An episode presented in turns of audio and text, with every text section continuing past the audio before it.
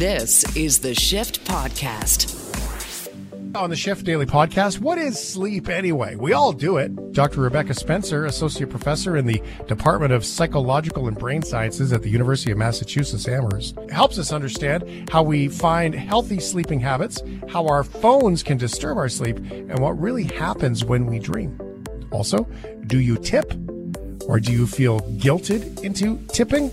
Your calls and texts here on the shift. Plus, are you okay with chess and cheese? It's all in the Shift Daily podcast. Sometimes here on the shift, we do get, uh, they're intended as compliments. Shane, you put me to sleep. Now, as a radio host, uh, I get it. It's a compliment. I'm grateful that you're listening, but putting you to sleep is not really my intention. Selfishly, I want you to stay awake, but I get it. You need to go to sleep. And boy, what a compliment is it for you to choose me and my my gang here of all these people uh, to join, uh, allow us to join you in your slumber. That's really cool. So it is a bit of a crossroads of mixed emotion. But what is sleep? How do we do the sleep? And I would even go as far as do we even understand it? I mean, we do it, but do we know why? Would we live into it more if we knew more about it? And that's where we have uh, Rebecca Spencer here. And Rebecca is a PhD in a long list of uh, neuroscience, behavioral neuroscience, cognition, cognitive neuroscience, development science. There's a lot of brain electricity going on, Rebecca. Thanks for being here. Yeah, thanks for having me. Um, well, a long history of work for you in and around your brain and uh, sleep. Can we call you the sleep lady? Yep, I'll take that. You take that? You love sleep. Why do you love sleep? I think it's just a fascinating area. You know, it's just such a basic thing that we all do. And yet, as you ask, like, do we really know why we sleep? Do we really know what's all happening there? And I would say, no, we don't actually Yeah. know all those answers. And so I feel like it's this wide open space of discovery. It's true scientific discovery about a very basic thing that we all experience. We I always say don't should on people, and so we we sh- we shouldn't should on ourselves about sleep. Why do you sleep? Because I should, right? Why do you go to bed for eight hours? Because I should, right? Like we don't actually think what's best for me. When should I sleep? How do I sleep? Um, you know, so yet we sort of should all over ourselves about this thing that we don't understand, and we just the this autopilot in our brain kicks in because we were conditioned to believe that, well, we should. So how do how can we think about this differently and turn sleep into an asset for us? Yeah, I think that's a great question. I mean, some of that should comes even from our physicians and um, society saying you need uh, seven, eight hours of sleep each day. And yet, I will admit, as a sleep scientist, that we actually don't know how many hours of sleep an individual needs e- each day. I can estimate your individual sleep need, but yours is likely different than mine, which is likely different than many of uh, your listeners. So I think that's something that we're still learning. How much sleep does one need? And we can only say at an individual level, don't get hung up by expectations that you hear, but instead find that amount of sleep that you need to feel good about yourself. The other piece that I think we overlook is it's not just sleep time, it's sleep consistency. How can you sleep well and what can you maintain night to night? So if we're going from, you know, three hours, four hours, five hours on a weekday and then trying to catch up with 12, 14 hours on a weekend, that's called social jet lag and it's you know jet lag like we might experience when we travel is never comfortable and it's really unhealthy and so sleep consistency is the piece we don't talk about but just as important Oh, that's absolutely fascinating right there. That try to get caught up thing. Um, how, I mean, I think we wake up a couple of different ways. Uh, I invite your correction, please. But we wake up with the we wake up refreshed, or we wake up thinking we're ready to go. That could be worry. That could be uh, stress. That could be don't upset the boss. That could be get these extra things done, right? So the, we even can't be clear to ourselves about why am I waking up? I can give you an example. I mean, we work late here on the shift, and normally I always give, I allow myself in my schedule eight hours, unless it's something parenting, drive the kids, whatever. I allow myself eight hours. Nothing's booked inside that, and if I wake up, I wake up. Over the last few days that I've had off here, um, nine thirty in the morning, I've been waking up at nine thirty. I mean, I've been doing the show for a few years, and and normally that to me now, my old world, it would be seven, but that's really early. But it's just happening. do I know that it's healthy? Do I know that it's enough? Or am I just like, oh, I'm kind of stressed about money. I've got to get things sorted. Yeah, I mean, I guess we go for this um, kind of mythical. If I could go off and free sleep for two weeks, mm-hmm. so if I if there's this mythical two week vacation that none of us ever seem to get, how long would we be sleeping? Because we gotta also consider that, like, how much you sleep the first three four days of your vacation time. You're usually sleeping to catch up on sleep debt. And then you're also sleeping to kind of break your hab- sleep habits right. that keep us waking up and going to bed when we normally do. So it kind of takes a little time to figure out what that is. And so me- most people look at me like I've got two heads when I'm like, oh, go free sleep for two weeks and see where you land. So, but the pandemic actually gave a lot, some people an opportunity to free sleep in ways that we don't normally get. So you yeah. might have been able to set your own schedule a bit more and get to know your sleep need a bit more, particularly early in the pandemic when, you know, things were really at home and less yeah. restricted. Saving um, on commuting time, for example, right? Like yeah, yeah, so that's one opportunity some people have. I mean, the other thing is you can also, given that very few of us get this mythical two week vacation, you can also just say like, well, bounce around. If you're able to, you know, take some time to extend your sleep, and see how much you can how much more you get. At some point if i extended my sleep i'm not going to be able to keep sleeping. Um, so you can just kind of learn more about yourself that way. Um, but it takes time but I think the most important message I want to get across is that if you feel like you're giving yourself eight hours of sleep, but you're not sleeping eight hours, don't stress that you're not sleeping eight hours and that's what you need. It's possible that you don't need that much because when we create stress around our sleep, that's only going to make the problem worse. That's only going to keep you sleeping less.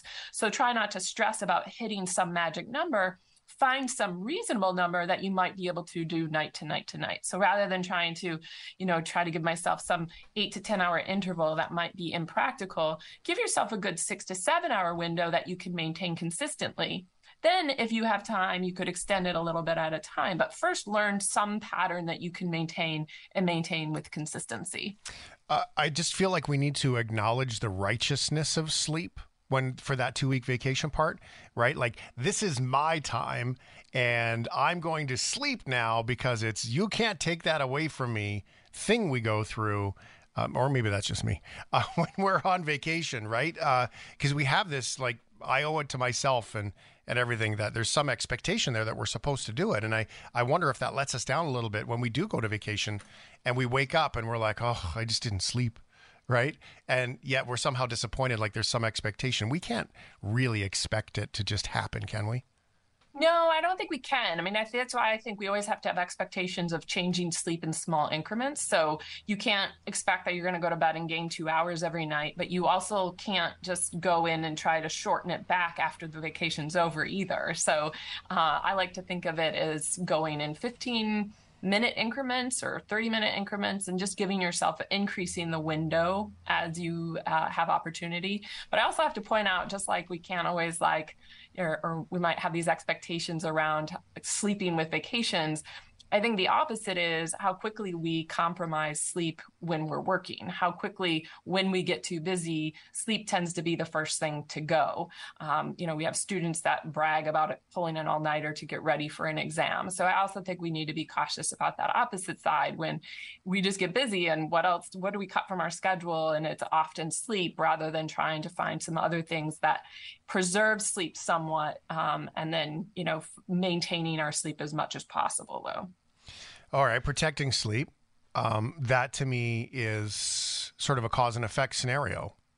If we're going to protect sleep, that means that that really becomes the outcome. That doesn't become the cause of it, right? So that becomes the outcome. So if we're going to protect sleep, um, how do we protect it? One of the inspiration pieces that came from uh, us asking you to join us today was alarm clocks. That really was um, one of the pieces of the puzzle. And and often when people say to me, and I'm curious of your thoughts on this. They'll say, you know, I need more sleep or my day, you know, I just can't get enough done in my day. And I'll often say, well, what time did you start your day? And they, they will say, well, okay, well, I started my day here. I say, okay, but what time did you, you, you, to you, your day started when you woke up. And I, and they're like, yeah. I said, well, what did you get rested? Well, not really. Okay. So did your day start when you woke up or did your day start when you went to bed? Because if getting rest is the cause for a good day tomorrow, therefore, what is the cause for getting the good rest? Meaning, the time you set your alarm at, not the time you set your alarm for, becomes the important part of the alarm clock. If you set your alarm at 11:30, right? That could be too late for you. Doesn't matter what time you wake up. But if you set your alarm at nine, that's where we start this process. Is that crazy to look at alarm clocks and, and life that way as a as a bit of a let's wind this backwards into last night before we went to bed as to some of the solutions of how we feel great tomorrow? I love it. I mean, absolutely true that I think, you know, thinking about what time we're putting ourselves to bed um, is just as much a part of the equation. Um, but you also think of, you know, the night as the beginning of my day. But I also want to emphasize that the night is also the end of my day mm. because. Mm. All of this stuff that I'm gathering up during our conversation, during the rest of my day, is the information that goes into my sleep tonight. Right. That is, my brain is going to be hard at work all night long on everything that happened during my day. So, one of the coolest things about sleep science, I think, is that your brain right now in the memory areas is making a little recording of what this conversation. Mm-hmm. And when you go to sleep tonight, you're going to have a little rewind of this conversation and this this conversation is going to be on replay over and over again just like if you wanted to learn all of the words to your favorite song you'd listen to it on rewind that's the way our memory area of our brain works is it puts memories like this conversation on replay all night long. And so, how do we learn things from our day? We actually learn it while we're sound asleep oh, at wow. night. So that's that is super cool. The filing system, right? Yeah, so that's a filing system. Is that, is that what, I, I, don't want to interrupt the thought, but I want to be quick. Is so is that kind of like where your brain's going? Okay, well, this conversation with Rebecca was important. Going to pick up uh, potatoes from the store, not important. You're out. Um, right? And then then you maybe saw uh, you someone cut you off on the way to the potatoes. Okay, that part stays because you need to not get cut off. Is that is that kind of what you mean about reconciling? Absolutely. And so we we flag some memories as being particularly important to maybe maybe not just replay that one once. Let's replay that one a few times. Mm-hmm. Things like emotion, like somebody cuts you off, you got upset about it. That's something that can tag some memories as being like let's do a little extra work on that.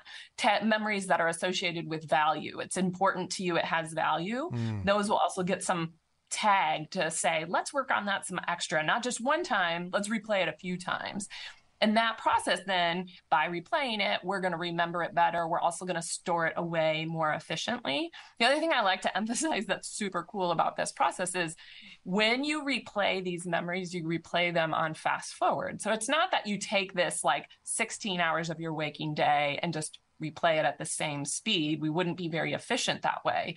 It's replayed almost 10 times faster than it took place. So this is like not just rewatching the video, but rewatching it on high speed, oh, which makes the again makes the brain super efficient all while we're sound asleep. Uh-huh. I don't understand how people can listen to podcasts that two times as fast. And by yes, the way, exactly. I don't get that. So th- this is well, is now amazing. we know how your brain could. yeah, my brain probably could. Right? I mean, isn't that the case? Okay, so dreams. Then, if dreams are reconciling the things that have happened, now I don't want to say wrong because that implies some sort of morality to it. But can your brain file things getting cut off on the way to get potatoes? Can't believe that's our example, but it is. Um, that okay, so getting cut off, so it's fear, reaction, um, inconsiderate, reckless, all of those things get attached to it. Could your brain put that in connected to an old memory and then so it becomes a negative memory versus not the thought of, phew, I survived, I did it, I'm a good driver. So can your brain mislead you a little bit in how it does that? Yeah, I mean, I think it could. I'm not sure I would call it misleading, but I think it is gonna make sure, like, well, let me second guess that one. Let me make sure I'm filing it away with the right information. But the good thing is, it's not gonna. The, the nice part about this process that's taking place while we're sleeping is it's not taking the memory just purely as it occurred, but it's now going to integrate it with other experiences. Maybe that other time you got cut off on the way to school. Mm-hmm. Um, it's going to take similar instances instances and similar memories, find similarities and things that overlap. And that's when you're going to decide, hey, I'm not going to overgeneralize from this one instance. Rather, your brain saying, let me compare it with other similar events and then make and so it might actually make you more rational it might actually be the piece that helps you realize hey it's not that every time you go get potatoes somebody cuts you off or it's not it, it by putting it together with other similar instances of being cut off or other instances of going to get potatoes, you actually can more wisely generalize from that instance. So mm-hmm. I actually think that's what makes us less emotionally reactive is because now we're able to not just look at that one thing in isolation. We're now thinking about it in comparison with this other information, like, hey, maybe it wasn't so bad. Yeah, well, I, the great example to that using cars is that this winter on the highway, snowy day, well, I had a near miss with three friends in the car. We made it through, slid through, no problem. We were fine. They were very scared in it. I was driving. We made it through okay. I didn't dream about, I don't remember dreaming about it at all, being a negative experience at all, anything. And I've had crashes in the past. So the, I feel like that that's kind of like your brain working it, going, nope, this one worked out. This is good. Things to be learned. I mean, am I going to be so keen on driving in a snowstorm next time? Probably not. Um, but this is fascinating. When you talk about dreams, dreams have always been this mystical place is is there science behind it now like i mean the the the mystical dream part it's a beautiful mystical storyline but can we actually now study the dream versus um because i mean it was so not when you when, when I die and you cut over my cut, cut open my brain, Rebecca, you're going to not you're gonna not like you're gonna open up and go, boy, oh found found the cut off at potatoes memory. Like it's not there. Um, so it's not tangible. Is there is there science behind it now? Yeah, and that's what's so great about um, this area of research is that it's evolving really quickly. And one way we can actually know that, I mean, for a while, people even thought, did dreams actually occur when you're while you're sleeping, or is it just you wake up and you have this your brain is active with this confabulation that you just think occurred while you were sleeping. So now with brain imaging methods where you go in and you watch how somebody's brain is responding while they sleep which is a hard thing to do you can actually see how um, dreams are evolving while a person's sleeping. And so that is part of the scientific pr- proof that number one, dreams are occurring actually while we're sleeping, but we can also see, oh, and the areas that are in, of the brain that are involved make sense. So, you know, a lot of imagery, you see a lot of these visual areas active, a lot of language components, you're going to see a lot of language areas active. And so it actually is like the networks that we use when we're awake are truly being active while we're sleeping.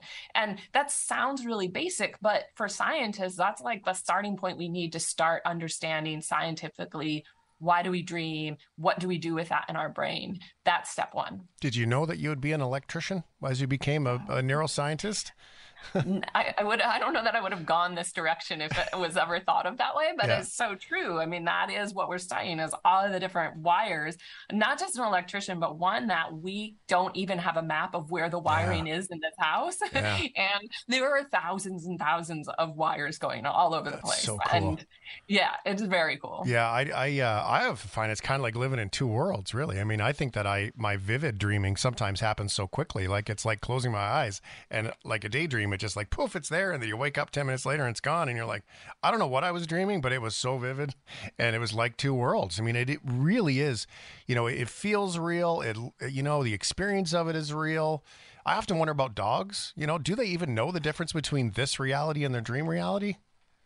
My dog, it's great that you brought that up. My we have a brand new dog park in town, and my dog has never dreamed as much as he did last night. And so there's, you know, like it's a little circumstantial, but like there's gotta be this connection between what they do during the day and what they're experiencing in their sleep. Um, you know, for us though, most of the time we look at a dog and we're like, oh, they're dreaming because their paws are moving and they're mm-hmm. making noises. For us, when we're dreaming, at least in that classic REM dreaming that people often talk about, we aren't moving. We should have muscle paralysis. And so when our muscles are able to move during some of that true REM sleep, that actually is considered REM sleep behavior disorder, and it comes with some really interesting um, experiences. But it's also uh, become a lead into understanding neurodegenerative diseases. So there you go. You go from just studying sleep and this time when we think we're just turning ourselves off to suddenly having a window that possibly gives us insight into neurodegenerative disease. Um, so that's again like one of the things that's so why it's important to understand dreaming and how the brain is working while we're sleeping is because these things do seem to be linked to things like neurodegenerative disease. Now, I'm not a psychologist. I would say that this conversation alone really allows a lot of space for all of us to realize that when we go to sleep, our brain is going to do what it's going to do. And we're not bad people, right? Like it's, we sort of attach that as being an identifier, our dreams as an identity thing. And I think that this this is pretty freeing. If you can listen from that place of, hey, your brain's got work to do and it's going to do the work, then by the way, it's not um, you know, you're not you're not a bad person if you had a bad dream today. Uh, you know, I I think that's kind of freeing. I hope it is. And I think it's great to understand that your brain has a lot of work to do while you're sleeping, and we need to give it time to do that. I also want to speak to those audience members that are like, I have never in my life remembered a dream. Well, that too, that doesn't necessarily mean they're not doing this processing. There's certain things that can enhance your dream recall. So some people, I would argue that everybody is dreaming. It gets that the kind of um, language around what actually is a dream. If I dream and I don't recall it later, did I actually dream? Oh, if a tree falls in the forest, that, right? yeah, right. I think that the brain is is construing similar scenarios that we would call a dream. But if I don't wake up and try to recall that dream right away, I'll actually not remember the dream. Dreams are these very super short lasting memories. And so if we don't recall them right away after waking up, we're, we've lost them. So there's people, if you think you've never dreamt before, you don't dream very often, you have that same processing going on. It's just not everybody has what I actually think is a great opportunity of recalling your dreams. Sometimes dreams are bad and we're disappointed we recalled them, or you can really obsess about a repetitive dream. But there's also great stories of people getting inspiration for art and um, books and uh, songs, all from their dreams. So I think there's a bit of creativity and, and inspiration that can come out of our dreams when we do have the opportunity to recall them. I used to have a dream about breathing underwater. I was always afraid that maybe I would drown one day. Turns out, went and took a scuba diving lesson. It was when I was there, it was like so I'm like this is it. This is my dream.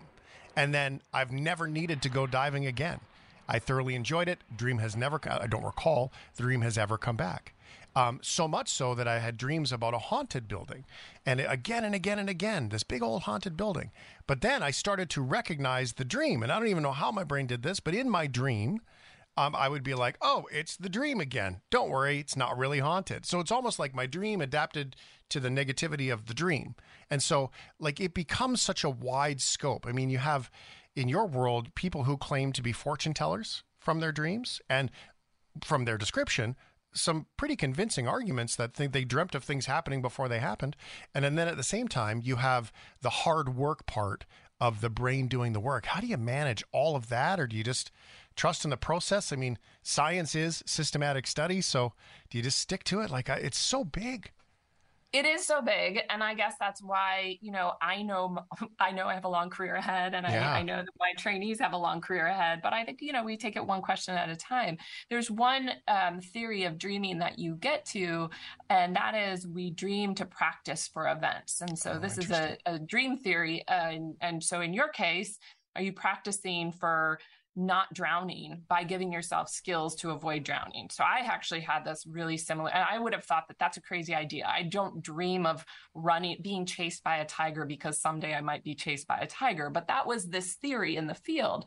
Well, one night I had a dream that my young daughter fell and drowned in a pool. Well, I'll tell you, I then enrolled her in swim lessons right. and she went on to join the swim team. I mean, it, so did I learn something from that dream? Absolutely. And so it's possible that some of our dreams, at least, do have a function like that to show us possible scenarios that we can then learn from. Now, is that an accidental function of dreams, like a side effect of dreams? Quite possibly. Um, but I don't think we should overlook that that's, that's something we get out of having dreams, especially in the cases that people are able to recall them. Well, I think I should acknowledge the fact that I also don't remember if I ever slipped and fell on a dock and almost fell in the water, and that scared me. If I saw a TV show and I wasn't really paying attention, it was on in the background and someone drowned in the movie, right? Like, and I wasn't really paying attention, but my brain caught it, right? So there, I, I, when I tell the story of the the swimming, I'm not acknowledging that I don't know all the lead up to it either. And that's exactly the challenge of studying dreams is how we do try to ask lots of questions around other things that can contribute to these ideas to really try to we actually think that there's this there's the idea of dream residue. So things that happen during your day end up in your dreams. Things that happened a week ago actually tend to get incorporated into your dreams today.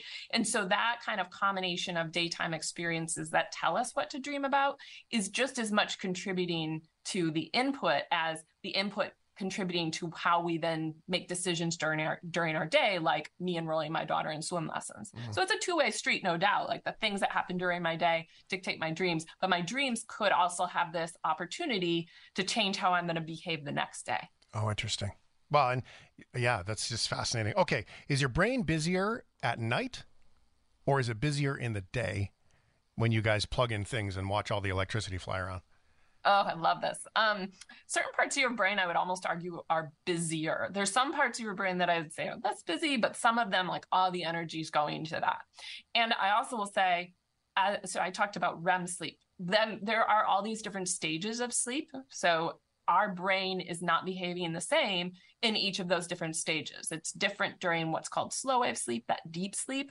The brain looks different than in REM sleep and then there's some lighter sleep that looks even more i'd say at the level of the brain kind of boring mm. so in some of these sleep stages there's area like the memory area of the brain lights up right and that's really amazing maybe not quite as much as if i'm actively learning something during the day but the amount of activity you see there is pretty impressive um, and then if you move into REM sleep, you're going to see different areas, some of these like idea areas, the visual areas. Um, so it actually rather than just kind of thinking of sleep as this one big blob, you can think of it as being actually different types of sleep and all of those different sleep stages are important which is when you know if you're if you if you ask me a question like how much should i sleep you also have to think well you have to sleep enough to get these different sleep stages. So a nap for instance might be too short to get to rem sleep.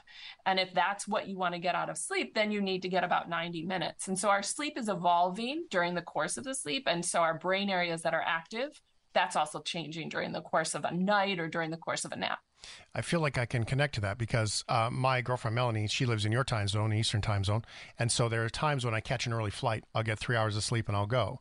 Right, we've all been through that, um, and so the the one day it'll occur to me where I've just got to get to sleep on the plane I'll feel just dreadful, like I'm a bag of potatoes, like I got nothing. Uh, but then there are other days when I'm actually quite stimulated and I can have a conversation on the whole flight. I can get there, I can be alive, I can have a little 20 minute nap when I get there, maybe an hour nap, and then feel great. And then I go back to my normal sleep schedule, no problem. So uh, that to me is how I feel like I just connected with what you said is that there are different elements to the sleep, and it's possible that this trip I got most of the ones I needed today, even though it was only three hours. And then on this trip, I might have only barely got started, had needed a lot more work, and therefore, you know, I feel like I got hit by a bus. I think you're absolutely right. That's so cool. That's fascinating. Yeah. Okay, alarm clocks, phones in our like. I'm assuming that you guys have done work around, you know, the blue light from phones and all the things we hear about. I'm curious. I mean, are we doing ourselves a disservice with pretty graphs on our Apple Watch that tells us we had a good sleep or not? Um, are, are we, uh, you know, looking at, are we oversimplifying it? Um, then we've got our phones in our rooms versus the old traditional alarm clock that just goes beep, beep, beep. So therefore, we don't worry about anything but the time. I like having the time on the ceiling. People don't like having the time on the ceiling. Um, you know, the, the phone itself, there's all kinds of electrical science there. Where does that land? Oh, that's a lot, but where does all that that's land with you?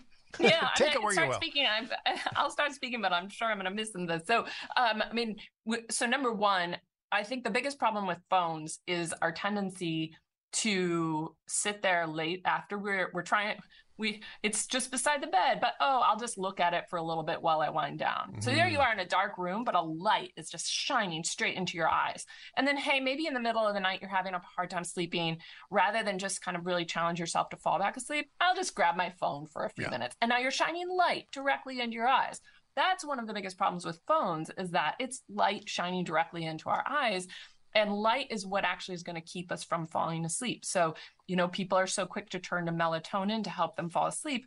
We have melatonin. We just don't like how to access it. The only the way to get your own melatonin to work is to sit in dim light for about 45 minutes before you want to fall asleep. That's what it's going to get for your own natural melatonin to start trickling out. That's interesting but we Yeah, we instead watch TV, we look at computer screens, we have a, a, a phone light shining in our eyes. And so that's going to make it harder for us to fall asleep. So, you know, I think the phone itself, as that, that's my alarm clock, frankly. But now and then, if I have a hard time falling asleep, I have a terrible tendency to reach over to that phone and and do something stupid. It's counterproductive to shine a light at your face. Um, alarm clocks are interesting. I mean, alarm clocks. Uh, my my my main thing to kind of like alarm clocks is when you wake up with an alarm clock, you actually are more likely to recall your dreams because you're a person that needs to be woken up and you're likely to be woken up during REM sleep and it gives you this opportunity to rem- remember your dreams. So that's one thing about alarm clock users. There's some people that can wake up naturally without a clock and then they they might be those people that are less likely to use alarm or wait to remember their dreams. So that's um, something to keep in mind. Mm-hmm. But the type of alarm clock, there is kind of this move towards really minimizing the lights in your room. So it's not just the I'm picking up my phone and looking at it, but you can also be a lot of people are really sensitive to any little LEDs around the room. And so you want something with as uh, little light as possible just to even prevent those distractions. It's fascinating. It's also fascinating. I mean, uh, because of the later sleep in my day with the nature of the show, the eye pillow has been the biggest gift ever, even different than a blind, right? It, it for yeah, me, it's been I mean, totally different those are and and this is what's fun about sleep science too is like the modern technology around sleep. So something else you got it so so that's a great way to help maintain darkness while you're sleeping. The other thing that we're seeing is so you i think you asked a little bit about like my apple watch and yeah i mean there's a little light if i turn over just right. But like is that all of that feedback about my sleep um, that some of these things so in some of the alarm clocks are even supposed to be smart alarm clocks where i can what know what time or what supposed sleep stage you're in and wake you up at an ideal time. That's the way some of these the new technology is working. And so you can ask like whether this stuff is accurate and whether it's useful. In general, if you look at your smartwatch and want to know how much you slept, it tends to be pretty accurate at telling you sleep time. If that's all you want to get out of your smartwatch is how long you slept, pretty good. If you want to know, there's usually something like a sleep score that's also reasonably good. But as soon as those smart watches are trying to tell you think anything more than just how long you slept or this sleep score, those are the things it's not very good at. Like, so for those smart watches to be able to tell you what sleep stages you were in, for instance, is pretty inaccurate. Um, and the whole there's this idea that if I have a smartwatch on and then my alarm clock can wake me up at a specific time, that I'm going to feel better. That part turns out to not be totally based on great science yet either. I think it's an conceptually a great idea, but that doesn't always hold up to the scientific tests. Can we just all agree that the old school alarm clocks with really loud bells and the bam, bam, bam was just good for nobody? Totally. I, think we could agree on that. okay, Rebecca Spencer here. Uh, do you keep a notebook next to your bed as a dream scientist to write when you wake up and remember them, or do you just leave that? And what do you do? You know, I don't. I think of now and then when I'm teaching about it, I'll practice this. And and it turns out you don't even have to do it for very long. If you do it for a little bit of time, you can actually just train yourself to be a better dream recaller. You don't have to write it down every day. You've just kind of trained yourself to be good about thinking about it every day. And so you can even do it just for the short term. Um, what I actually keep a notebook beside my bed for is more about ideas that come to me in the middle of the night because I think it's not just even my dreams per se, but I just think that you do get to this kind of problem solving milieu in your brain, right? Like I think it's putting connections in place. I think it's helping solve problems. And some of those things then come to you in the middle of the night. And rather than obsessing about remembering it in the morning, a good solution is to write it down. That's so good. I had a dream just the other day that I wrote the best screenplay ever that no one's ever written. Like I, I wrote, I'm like, no one's ever written this. And then it actually gets to here. It actually loops back to the beginning. And there's the surprise, aha. And oh my God, and uh, this is the, I've never written a screenplay. There's nothing about my life. There's no ounce of me that says you should write a screenplay one day. Nothing. But somehow in this dream, I was convinced you got to tell Brandon because he's going to love this and everything else. And then I woke up and like I was in and out of sleep in the morning, into the dream, out of the dream, into the awake, got to look at the thing. And then I was back to sleep. And I'm like, yep, I'm going to remember this. And then all of a sudden, around two or three o'clock in the afternoon, after I'd been up for a bunch of hours, I was like, oh, I don't remember the screenplay. so I feel See, like I get you that. missed your opportunity I with that did. notebook beside the bed. Could have been a million dollars. Oh. Yeah, I'm sure it is. Thank you so much for this. It's so incredibly insightful. I, I find it's. I, I think it takes some of the burden off. I think uh, there's a lot of people that sleep has become a negative storyline for them, and um, obviously some people struggle to sleep, and there are all kinds of uh, things that you should go see your doctor for. And if you are struggling to sleep, but I think my ask, um, being inspired by you, Rebecca, is that anybody who feels like they're not getting the sleep they need, you know, in your heart, uh, maybe see a psychologist, maybe see your your uh, GP, and go to the doctor and start that conversation because I feel like this is inspiring to know that your brain. Um, should be working hard for you to get the rest. And if it's not, it's possible there's something going on that can help you um, and get a little bit of help. And, and maybe it's just talking to somebody, or maybe it's routine, or, uh, you know, maybe there's medication. I'm not big on medication myself, but, you know, allow the professionals to help you, I guess is what I'm saying.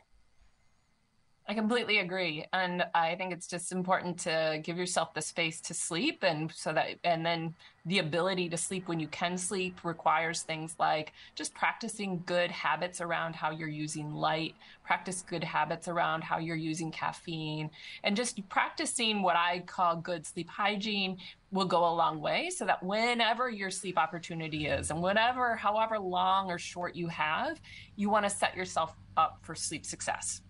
And we'll all celebrate the puddle of drool when we wake up. Yes, we will. Thanks so much for being here.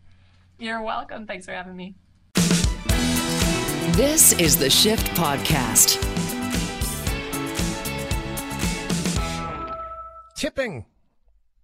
A nice gesture, an expectation, pressure on you to pay more for things that you might not even been happy with.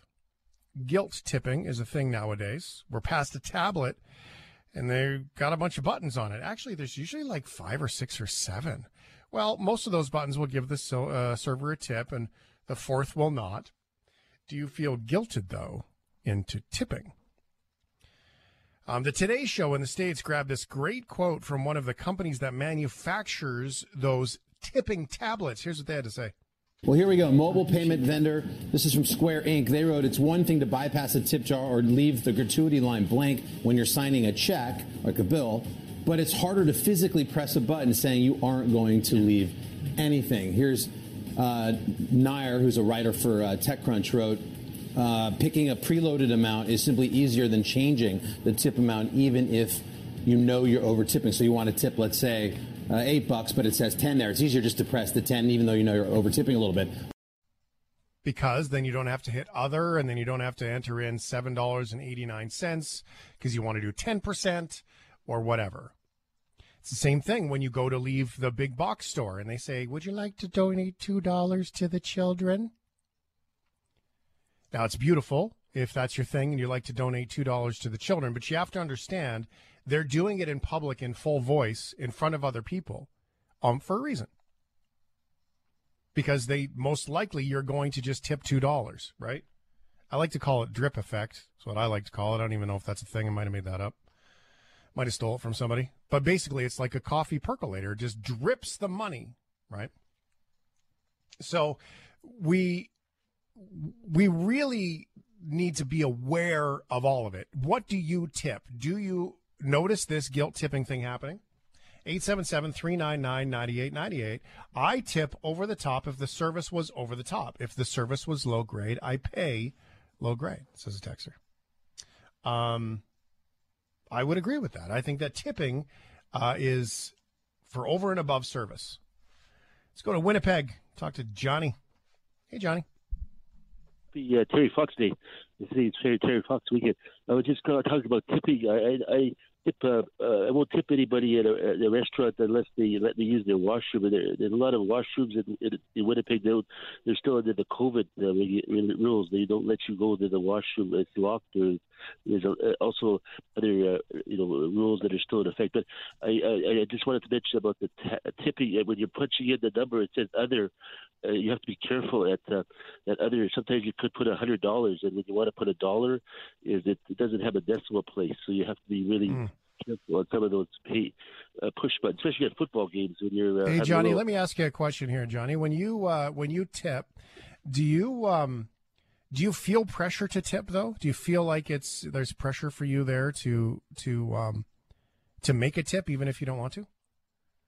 No, I never feel pressure. I just uh, uh, feel uh, uh, if the person gave me good service, or if the uh, if there's uh, like uh, uh, they're in a hurry, you know, there's nothing, there's no uh, reason they just don't they just ignore me. I, I just don't Yeah. feel pressured uh, any other way. But can I request a song by Gary Glitter, Uh, the history of? I'll tell you what. I'm going to put you on hold here uh, for you, Johnny, and we'll get Jono to take your call uh, back in a couple of seconds. He'll get that request for you in the background. I'm gonna. We might have to wait a little bit, Johnny, just so you know, because it is uh, New Music Monday today uh, on this Tuesday morning. So we're probably not to get to that. So we will come back uh, to that just off the air. Okay. Thanks, Johnny, for asking. 877-399-9898. Also in Winnipeg, Ev, Evelyn, my friend. Do you tip, Evelyn? How much do you tip? Yeah, yes, I do. Okay, the restaurant. If I'm sitting in a restaurant, I'm being served. That's the regular 15% tip that I, that, that I would put. Um, with regards to takeout or whatever, they have a skip button. They do have a skip button on the iPad. I do put a skip on there because I'm not I'm not going to feel guilty for not tipping. Um, with regards to pizza delivery or whatever delivery guy, they get most of my tipping because the fact is they do have to travel and they have to you know do certain extra things that you know restaurant people don't do. So basically, that's how I work it. Okay, good. Now, do you feel pressured at all, Ev, when you get um, when you get that, that tablet or whatever turned around and they're they're watching you with the eagle eye? Do you ever you ever felt guilted into tipping? No, because then I would give them I would give them a business finance lesson to how you spend your money. Oh, I'm serious because I've been in business and finance for a long time. And the fact of the matter is, you know, service does cost money. If you're not getting the proper service, why on earth would you tip? See, that that's that's my motto. Yeah. Well, I agree, and uh, of course, the eternal question that we can't answer in one conversation is: uh, service costs whom money, and who should the service cost money to? Which is always amazing because uh, who should be paying for it? Very cool, Evelyn. You're amazing. Thanks for calling in. Great to hear from you. Oh, you're welcome. oh, you're welcome. Yeah, it was nice to talk to you. Thanks. Bye bye, Shane. Thanks. Bye bye. 877 399 9898. Welcome back, guys. I usually tip about 10%. They have to be very rude not to get anything. Good product knowledge, attentiveness to the table after food is delivered, and friendly interactions add to the tip. I'll go to the 20% or so. I never use the tip buttons on the machine from Colleen, the church lady. Um, yeah, well, it's good service for me, right? It's just that simple. Uh, sometimes the food is bad. That's not the server's fault. I always generally tip for the service for it. And I love to give a good tip if it's if it's worth it, right? Um, yeah. Okay. Uh, Ms. Josie is uh, an active member on the Facebook page, and um, Josie is um, Josie's a contributor online all the time, and Josie has gone and and shared a. Uh, I guess it's safe to say. Uh, can we bring Josie on for me? Uh, Josie, I safe to say it was a, it was an essay that you wrote. Hey, that you you just wanted to share the experience of of being a driver and and uh, just so tell me before you get into the experience of being a driver. I'll ask you that, but I do want to know um, why an essay. Why did you write this? Because you did share it at shiftheads.ca, and I appreciated it very much. So, what inspired this first? Well, it's it's down to, to what you're talking about. About uh, there's there's been a lot of backlash about uh, guilt tipping, but the problem is these uh, delivery applications have created they've deliberately created an environment where if you don't tip in advance, and and that's the key thing, if you don't tip in advance, you're going to get lousy service. Yeah. Now, when I drove Skip the Dishes, because I did that for a season in between jobs, and uh, that that was before Josie. That when you could, when you didn't have a choice to decline. I don't know if you were doing it back then. You couldn't decline orders. You just basically they came up in your queue. You had no choice. Did you work on that back then?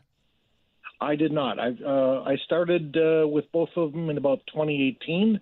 Yeah. Um, I've done Skip, I've done DoorDash, I've done Uber Eats, and uh, at least today you can decline all the orders you want, and that's and that's the model that they've built this on. I mean, Yeah. if you Uh, the base pay is is usually about four dollars per order.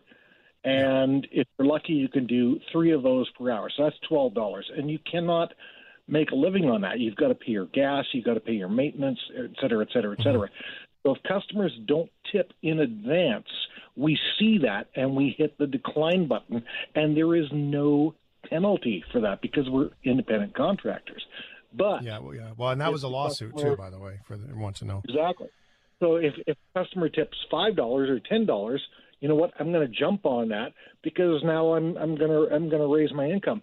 So what they, the the environment that they've created is to to turn a tip not into a tip but a bid, a bid for ah. service. Yeah.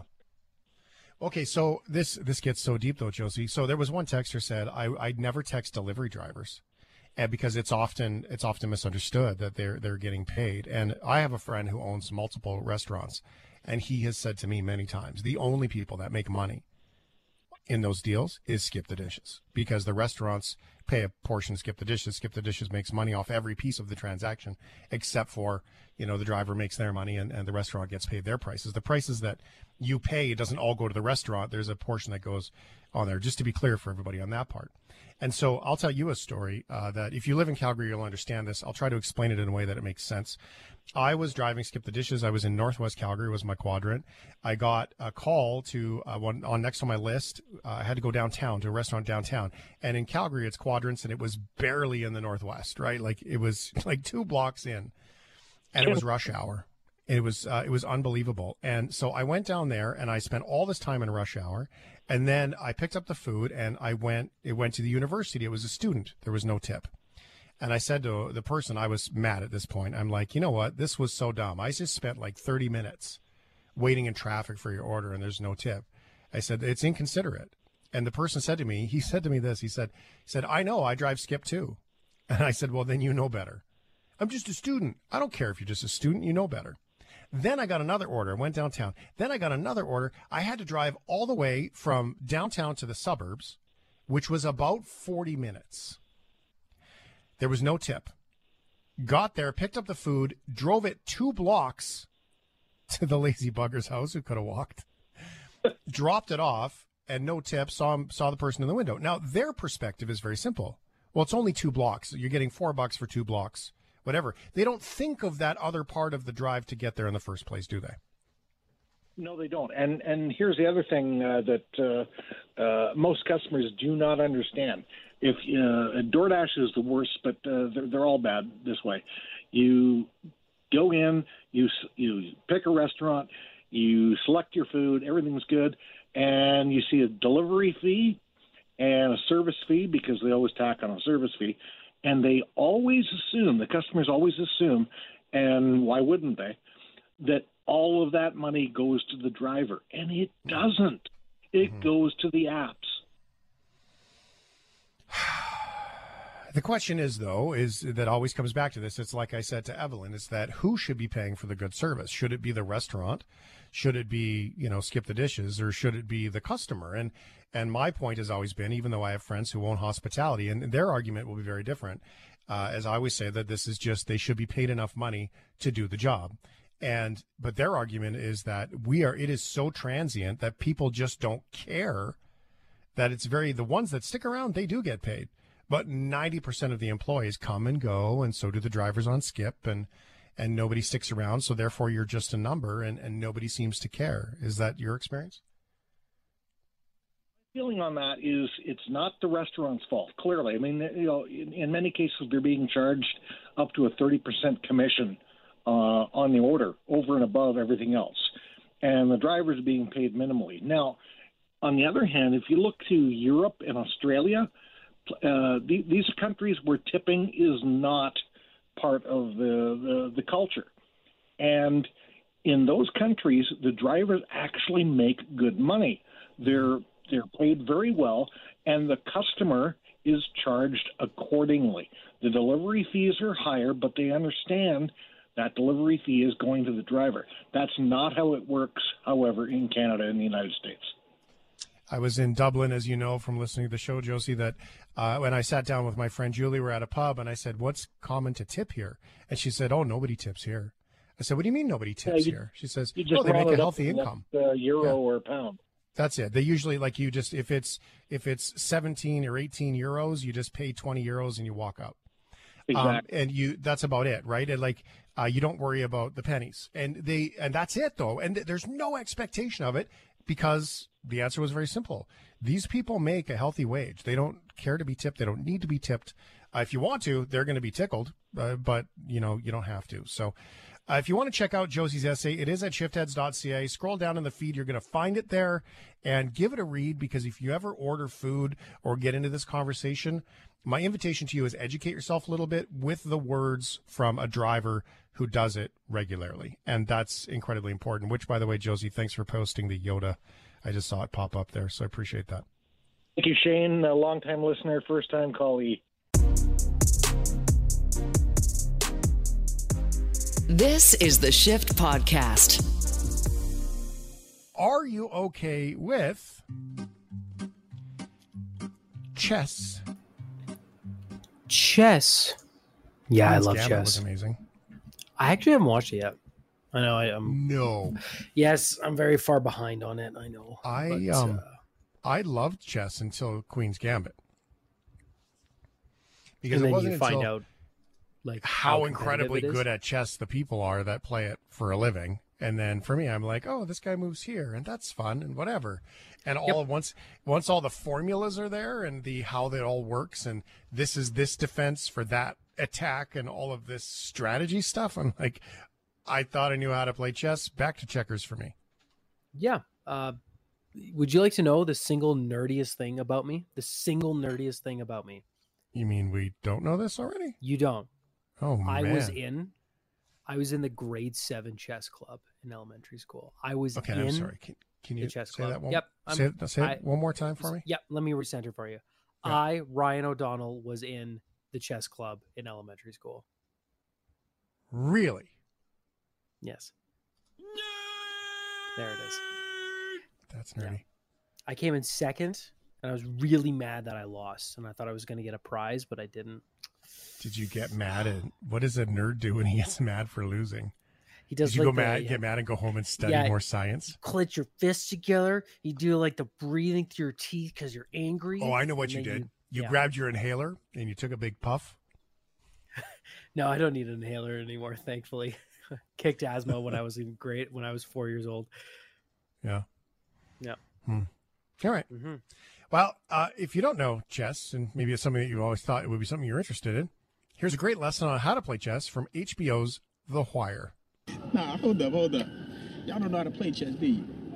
So? So? So nothing, man. Look, I'll teach y'all if y'all want to learn. I'll Come school on, you. man. Nah, come on. Right in the middle Yo, of a calm game, down, yo. calm Chill out. I want to see look, this. Y'all Yo. can't be playing no checkers on no Oh, all chessboard, yo. All right, all right, all right, man. Now look, check it. It's simple. It's simple. See this? This the kingpin. All right? And he the man. You get the other dude's king, you got the game. It's very mob strategy. Text comes in and says, What was your game name? You, you have a game name in chess? I didn't. feel like I didn't have a very game name. I would probably. Dragons. Yeah, I'd probably think of like a pun. Uh, the I'm Hmm. Ryan Koch. right. No, no, I would make a chess pun. Like it would have to be directly like, uh, I. You know what? Probably back then. What back then? Pwned, like pwned. P W N E D was like a saying. You just got pwned. I would Yeah. have been like, you just got pawned, because the pawn. That's probably Right. what my name would have been. You wouldn't I be like the Knight Rider or something like that? No, I am not like doing a good job of marketing myself tonight, am Nope. I? Oof. Not Nope. good at all. Uh, chess can be very competitive. Strategy goes into the game is amazing. Math also is a big part of chess, kind of like the perspective of counting cards if you're breaking the law playing poker and stuff.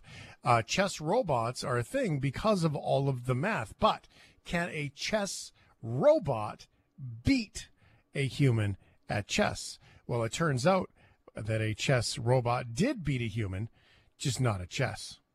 So, a chess playing robot breaking a boy's finger during a game. This happened at the Moscow Chess Open, and officials say the boy made a move during the robot's turn, and that caused the robot to grab his index finger and squeeze it. Several bystanders helped free the boy and take him away from the table. You can imagine how scary this though, uh, how scary this was though. He was able to continue to compete even after his little finger was put in a cast. His little finger. That's from CNN, by the way. Uh, chess robot bully. Yeah. He also stole his lunch. Yeah, it sounds like it. But the thing is, the bully's actually playing chess. So the bully is like a nerd in this scenario, too. Mm-hmm. Yeah. Representative for the Russian chess tournament said the Chess Federation had rented the robot that appeared in many previous events without any incidents. Ugh. You know, Russia can officially do nothing right. That's really what this boils down to.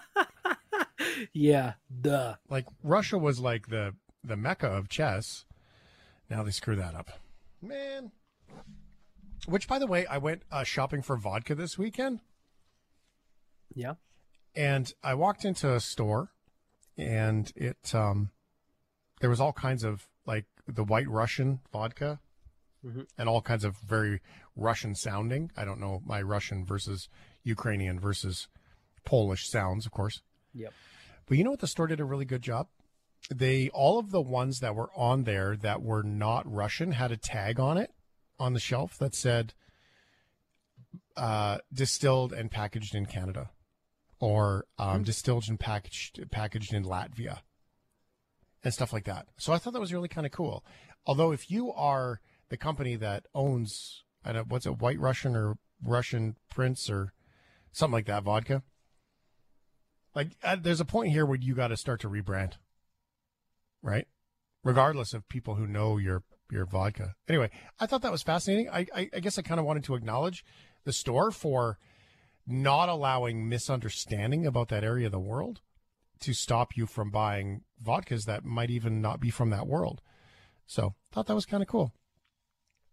Which, by the way, they were for um, what we used to call Moscow mules, which now I've heard be called uh, Dutch mules out of the Netherlands for the oh, drink. w- They make a Ketel One, which is a very good vodka. That is uh, made in the Netherlands. I actually thought Yeah, that was Russian up until recently, up until the invasion. Uh, So- so. that makes sense that they would change it to a Dutch. Trying to yeah. deprogram the Moscow mule out of my vocabulary as well. Yeah. Yeah. Anyway, uh, that's the world today. My God. Are you okay with processed cheese? Reluctantly, yes.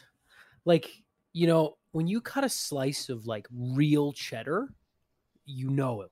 It tastes so good.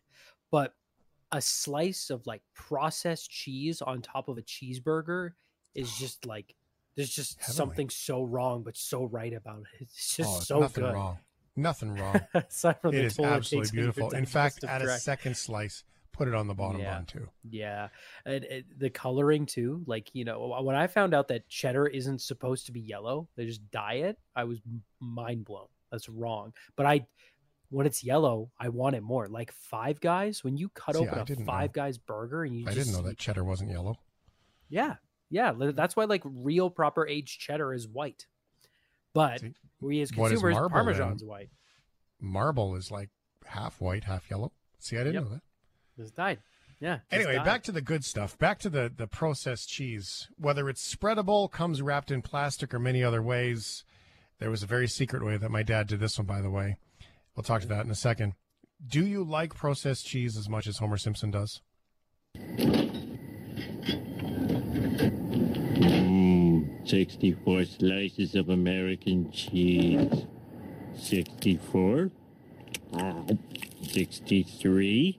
Two.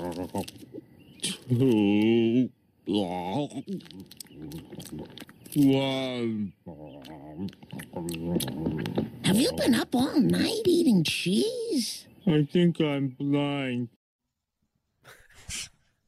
A lot of mouth noises. That was gross. Oh, classic. Well, if you do love processed cheese, there's a great product for you from Velveeta Cheese. Velveeta has made nail polish in the past, but this new special product is really something else. cocktail is getting a lot of attention. It's called the Veltini. It's a take on the classic martini, but made with Velveeta infused vodka.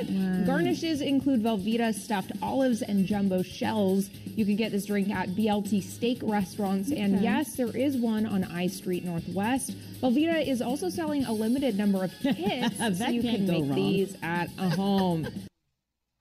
That's from WUSA 9. Each uh, La, La Dolce Velveeta cocktail costs $15. The drink itself combines Velveeta infused vodka, prepped by literally mixing Velveeta cheese sauce and vodka at least 24 hours before serving, olive brine, vermouth into a glass martini glass, which is then garnished with a cheese drip. And oh man, oh cheese drip, that's not okay. Yeah.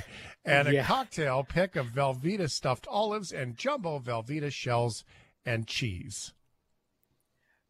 Okay, so I don't want to say hear me out, but hear me out. Oh boy. Vodka pairs really nicely with cheese. Like a martini and like a nice like charcuterie board is really good. That's one thing. But Velveeta cheese is essentially just a brick of of like Kraft Dinner like Katie slices. and that kind of cheese does not belong with high quality liquor. It belongs in mac and cheese and cheeseburgers and stuff like that. So that's where I think With this low is just quality liquor. wrong. Um, what? It belongs with low quality liquor. Yeah, yeah, not a fifteen dollar cocktail. I mean, Yeah, drinking it out of a brown paper bag. Okay. Yeah. Now, to the text that comes in that says only on grilled cheese, absolutely. It's the best on grilled cheese. Yeah. Do you know the secret way to cut Velveeta? This is my father. My father loves Cheez Whiz. My father grilled cheese Velveeta. Like never, you have never experienced passion before, like my dad and Velveeta cheese on a grilled cheese. Okay. When I grew up, there was always Velveeta in the fridge. Do you know how to cut Velveeta cheese? Well, um, I would just use an, a, a knife and it and and and cut it. I I didn't know that there was a technique to this. Mhm, What is there the is. There's an art. Okay, what's the art? Ready for the secret that'll blow your mind if ever you've had Velveeta cheese, according to my father, that I've seen him do, master. Okay. You cut it with a string, like a thread, even. Oh, like soap, like how So people get- cut bricks of soap. Except you grab a, th- a thread, Yeah. and then you just push it down through the cheese, and it doesn't squash the cheese, and the cheese doesn't stick to the knife blade. All of the things. It is a perfectly even sliced, straight cut, does not squish and get flattened. Way to cut Velveeta cheese. Thank you, Jim Hewitt. The knowledge my father has bestowed upon me. That's actually pretty good because that is a very very real problem with the Velveeta. That's very re- damn. Okay, I'm gonna have to create like a designated cheese string now. Just well, the good news is, is you can probably just replace it for very cheap. Yes. Use dental floss. You'll be all right. Are you? Look, you came for a n- insightful, deep, Mm-hmm. inspiring show, and we're giving you Velveeta. It is what it is. The show's free. Don't Mm-hmm. Proudly. That's repulsive. Just eat cheese and drink liquor. yeah, I think that's a great point. Probably Oh, could have man. just said that at the start, shouldn't we? That's a good text. Um, are you okay with lemonade? In fact, I. Are you drinking lemonade right now? Hmm. right now. Nice. I love lemonade, but it does like it, the the citrusy stuff. Like I feel like it kind of makes my throat like I don't want to say close up, but I don't really like the way it makes my mouth feel after drinking it. It's very so acidic. acidic. Yeah, but it is so refreshing and Lynchburg lemonade, whiskey and lemonade is has become probably my favorite summer cocktail. I tried that for the first time this year. Dangerous and delicious. Okay. Um, lemons squeezed. Make your own sugar water, mix to your your palate. Uh, and I, it allows me to do it without um, my kids because I, I don't like it as strong. Like my kids take it right out of the bottle, right? So it Yeah, allows me to yeah. dilute and be a cheap father, which is nice. Now, how about this? We love lemonade. We've agreed upon that. What about lemonade from a lemonade stand? Two kids from Montreal started their very own lemonade stand for an amazing reason. Thank you so much. For the second straight weekend, brothers Ariel and Ness Partouche Massa are selling lemonade on the front lawn of their home in Montreal's West Island to raise money for the Multiple Sclerosis Society of Canada. If we give a bunch of money to the charity, we can find a cure for multiple sclerosis. The cause is very close to the hearts of both boys. Their mother, Ayana, was diagnosed with the degenerative disease in 2020. Every day is a fight, but having these kinds of kids How do I not fight for them? Their secret recipe has helped raise more than $1,500. Even the local bus driver is on board. The bus driver's on board. pretty good. It's pretty good. Pretty good. Okay, now lemonade stand, great idea. Seems to be working. Fundraising, hardworking kids, inspiring, right? Well, this whole thing went sideways due to a very angry customer. And what happened next is rather shocking. The mother says the boys were periodically using a megaphone to attract customers, and one angry man He said, You little mother effers, I'm going to shut you down. So I told him to get the hell off my property. And he said, I'm calling the police. Minutes later, she says police arrived and told her the stand must be shut down. I tell him, Look, officer, give me a fine. I'll pay the fine. He said, Oh, I'm not giving you a fine. You think that because you're in a wheelchair, you're above the law? She says the officer threatened to arrest her, so she started recording. Honest to God, like, is this normal? The guy had his hand on his holster, telling me that I'm aggressive. And I told him to get off my property. He refused. Three hours later, she says police left. Well, it ended with this sergeant telling me my kids are not allowed to have their megaphone and that they don't want to have to come back here and arrest me. Wow. That's from Global's Dan Spector. Montreal police said they would not be in a position to comment on the case on Sunday, explaining more analysis would be needed before they issue any kind of statement. Retired Montreal police officer Andre Durocher wondered if the mother unnecessarily escalated the situation. He said, Police rarely put an uh, end to lemonade sales without a permit. In that case, it's not necessarily the action on your property, but the distraction or problem it causes. He explained the mother is demanding an apology from the police.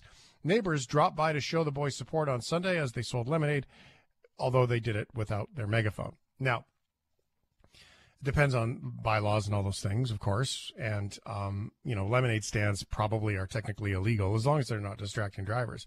I left the Stamps game. I went to the Stamps game. Uh, congratulations, by the way, Winnipeg fans, because you really owned that game. It was fun to watch, though. I went to the Stamps game on Saturday, and on the way leaving the stadium, Girl Guides set up on the Yep. way to the train station. Yep. Selling Girl Guide cookies with megaphones. These little squirt of kids. They were there on the megaphones. Get your Girl Guide cookies here. And they were like the beer guy from the stadium. And they were owning it. And I was so how anybody was truly offended, unless it I guess it was going on all day, by kids on a megaphone trying to sell some stuff. High five for your entrepreneurial spirit, my friends. I like that. All right, here, uh, Ryan. I want to do one more. Let's do in that case. Let us do the oh, do the cat food one. That's a good All one. right. Well, before we start this one, then let's start this completely out of context. Now that you know the context. In art, matters of taste are often subjective. But in life, good taste is well defined. Fancy Feast gourmet cat food. In the bowl single serving can. Exceptionally moist, uniquely delicious. For a gourmet taste to satisfy even the most discriminating connoisseurs. Fancy Feast. Good taste is easy to recognize. Are you okay with cat food? It looks nasty. It like smells dog food. Yeah, like dog food just looks like those little tablets or little like kibble bits. But like cat food, it like plops out of the can and it looks like just. I remember like you'd go do that, and it would you would see like round intestines or something that was like Yeah. some sort of guts in there. It's like worse than They wieners. love it. Yeah, they. Uh, they it is they great for it. cats, but um, have you ever really looked at cat food and said, "Hmm, let's give it a go"? I hope not. Um, well, if you fall into that unfortunate category, uh, here's a treat. Cat food brand Fancy Feast will open a temporary cat food inspired restaurant for humans in New York City. Gatto Bianco by Fancy Feast. Domo Origato. Kato. Uh, uh, anyway, uh, two day pop up will be an Italian style trattoria. Is that how you say that anyway? I've never known. Is that how you say it? I think so. Trattoria? Trattoria? Trattoria. Always wondered that. Uh, Couldn't tell you. A culinary experience with recipes inspired by the brand's food, according to a press release. Oh my God, did you really write this? Ryan says, We're not kidding around here. Seriously. I'm sorry. The menu was made by the brand's chief, uh, Amanda Hassner, the Michelin star winning Italian chef Cesar Casella, a chef who has been seen on Iron Chef America, and Anthony Bourdain, No Reservations, when his show was on, which was one of my favorite shows of all time, by the way. Uh, no word on what the fancy human feast will actually taste like. Let's hope that there's no intestine tubes mixed into it. I hope that they walk up with a can and you hear the click of it open and they just like plop it on your plate and walk away.